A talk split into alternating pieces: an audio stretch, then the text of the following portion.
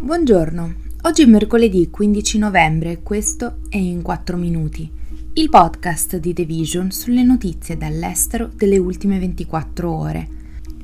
Parleremo dell'Austria che risarcisce le persone omosessuali perseguitate da leggi discriminatorie, della Corea del Nord che chiude alcune delle sue ambasciate e del Nepal che banna TikTok l'Austria stanzierà circa 33 milioni di euro per risarcire le migliaia di persone omosessuali che sono state perseguitate nel paese attraverso leggi discriminatorie, di cui l'ultima abrogata nel 2001.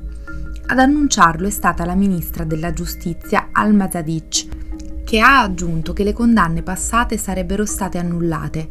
Il governo conta di far approvare lo stanziamento entro fine anno affinché sia utilizzabile a partire da febbraio.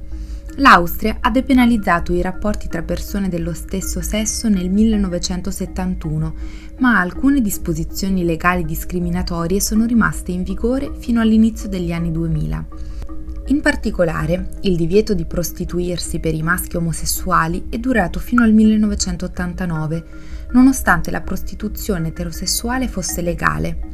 Inoltre, fino al 2002, l'età del consenso per i rapporti tra persone dello stesso sesso era di 18 anni, mentre le coppie eterosessuali scendevano a 14.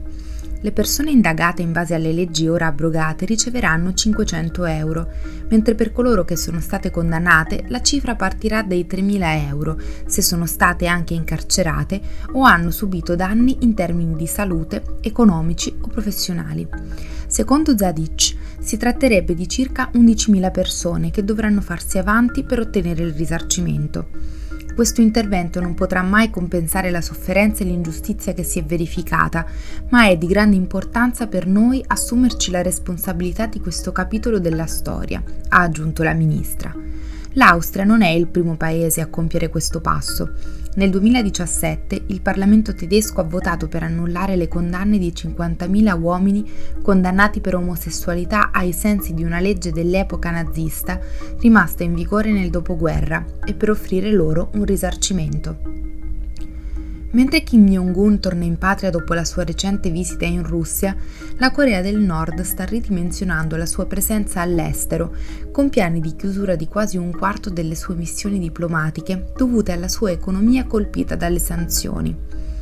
Mentre il regime si avvicina alla Cina e alla Russia in mezzo alle nuove tensioni nella penisola coreana, anni di sanzioni guidate dalle Nazioni Unite costringono il paese a chiudere ambasciate e consolati in una dozzina di località, compresi quelli nei paesi che Pyongyang considera alleati di lunga data.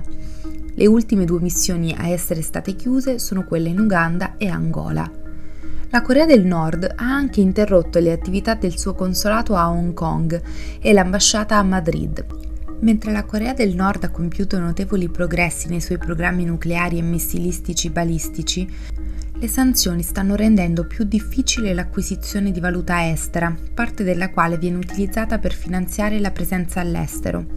La Corea del Nord ha sigillato il confine con la Cina all'inizio della pandemia di coronavirus, isolandosi di fatto dal suo principale partner commerciale, mentre le Nazioni Unite continuavano a punire il regime per lo sviluppo delle armi di distruzione di massa. Il Nepal ha dichiarato che vieterà TikTok, citando gli effetti negativi sull'armonia sociale del paese.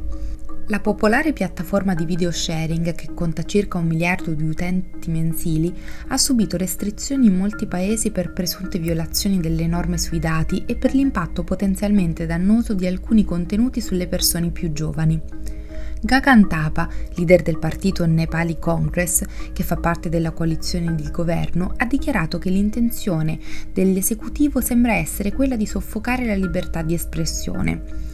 La regolamentazione è necessaria per scoraggiare coloro che abusano dei social media, ma chiuderli in nome della regolamentazione è completamente sbagliato, ha aggiunto. La decisione arriva pochi giorni dopo che il Nepal ha introdotto una direttiva che impone alle piattaforme di social media che operano nel paese di aprire degli uffici.